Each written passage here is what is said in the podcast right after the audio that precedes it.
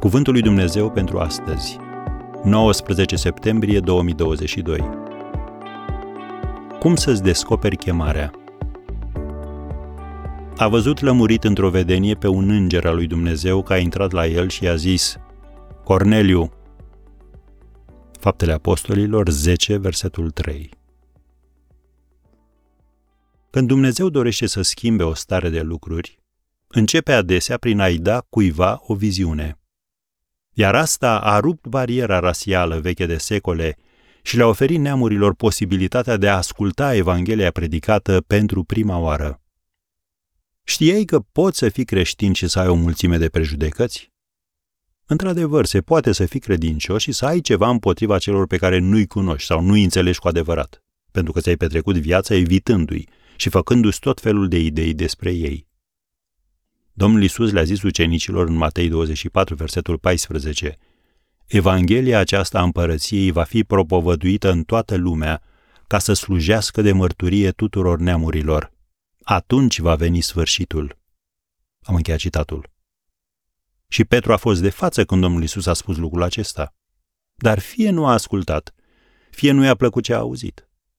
Pe atunci, diviziunea dintre iudei și neamuri era la fel de mare ca neîncrederea și suspiciunea multor britanici față de etnicii germani care trăiau în Marea Britanie în timpul celui de-al doilea război mondial. Sau, mai pe scurt, față de ruși azi.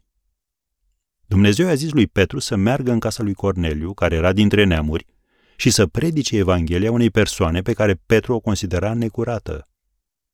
Prejudecata este produsul unei minți închise.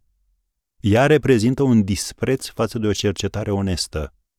Este mândrie care trebuie adusă la smerenie. Cum i-a schimbat deci Dumnezeu inima lui Petru? A fost nevoie nu de una, ci de două viziuni diferite. Dumnezeu i-a dat lui Corneliu o viziune prin care a spus să-l invite pe un predicator iudeu pe nume Petru în casa sa pentru a-i predica Evanghelia și în același timp i-a dat lui Petru o viziune prin care i-a spus într-un mod foarte clar Dacă eu accept pe cineva, tu să nu îndrăznești să-l respingi. Adevărul este că atunci când Dumnezeu dorește să schimbe lucrurile, El începe acest proces dând cuiva o viziune. Ei bine, acel cineva ai putea fi chiar tu.